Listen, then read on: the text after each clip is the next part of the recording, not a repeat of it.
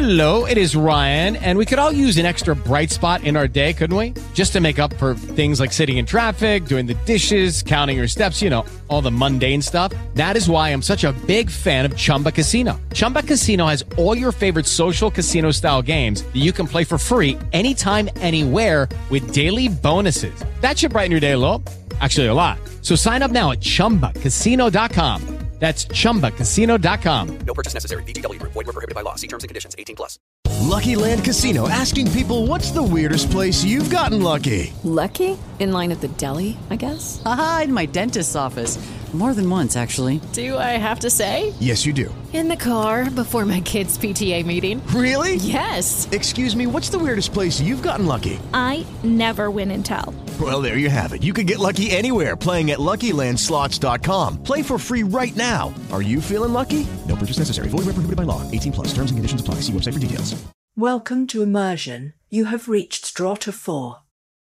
There is an old saying from when the world had stories made of paper that you cannot judge a book by its cover, but sometimes, without metadata, you only have the outside to show what may be on the inside. Some societies, past and present, believe that the shape of a person's head, their facial features, or the way they move their bodies could reveal their true feelings or intent. How would an android make sense of the tiny signals that humans pick up on, the millions of minute evolving syntax and expressions, subconscious or otherwise, create feelings that can cause distrust or even invoke attraction? These are essential to humans and less easy to create or mimic in even advanced computerized systems. How do these assumptions translate across times and cultures? Without gut feelings, these seemingly random hunches and instincts are senseless. How do machines function in an unfamiliar environment? A deeper knowing is the ability to immediately understand something without conscious reasoning.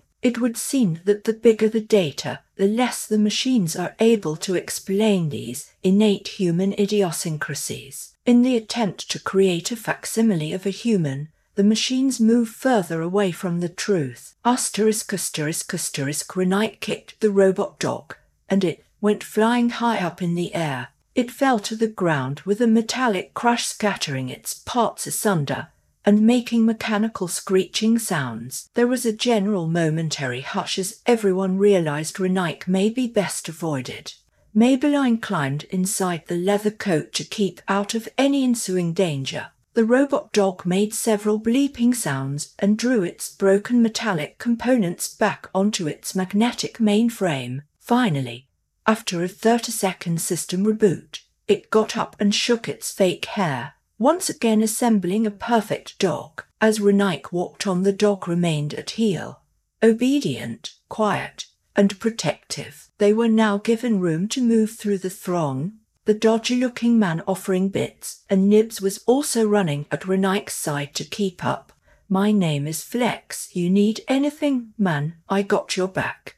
For sure, for sure. I can do all sorts. I got connects in it. I know these streets. I'm a good worker, good mugger, got drugs, all sorts. Survived in it. People like you need people like me. No one knows the zones like the asterisk. Urch Renike walked on, ignoring his now irritating companion who was running, talking, and panting all at once as he tried to keep up. A child beggar approached. Renike's scanner showed it to be human, around seven years old. Hey, mister, nice man, spare. Some bits for a hungry blind child. Renike looked down and saw a large black hollow where the boy's eye once was. His face was scarred from deep cut wounds, and he only had one ear and one arm.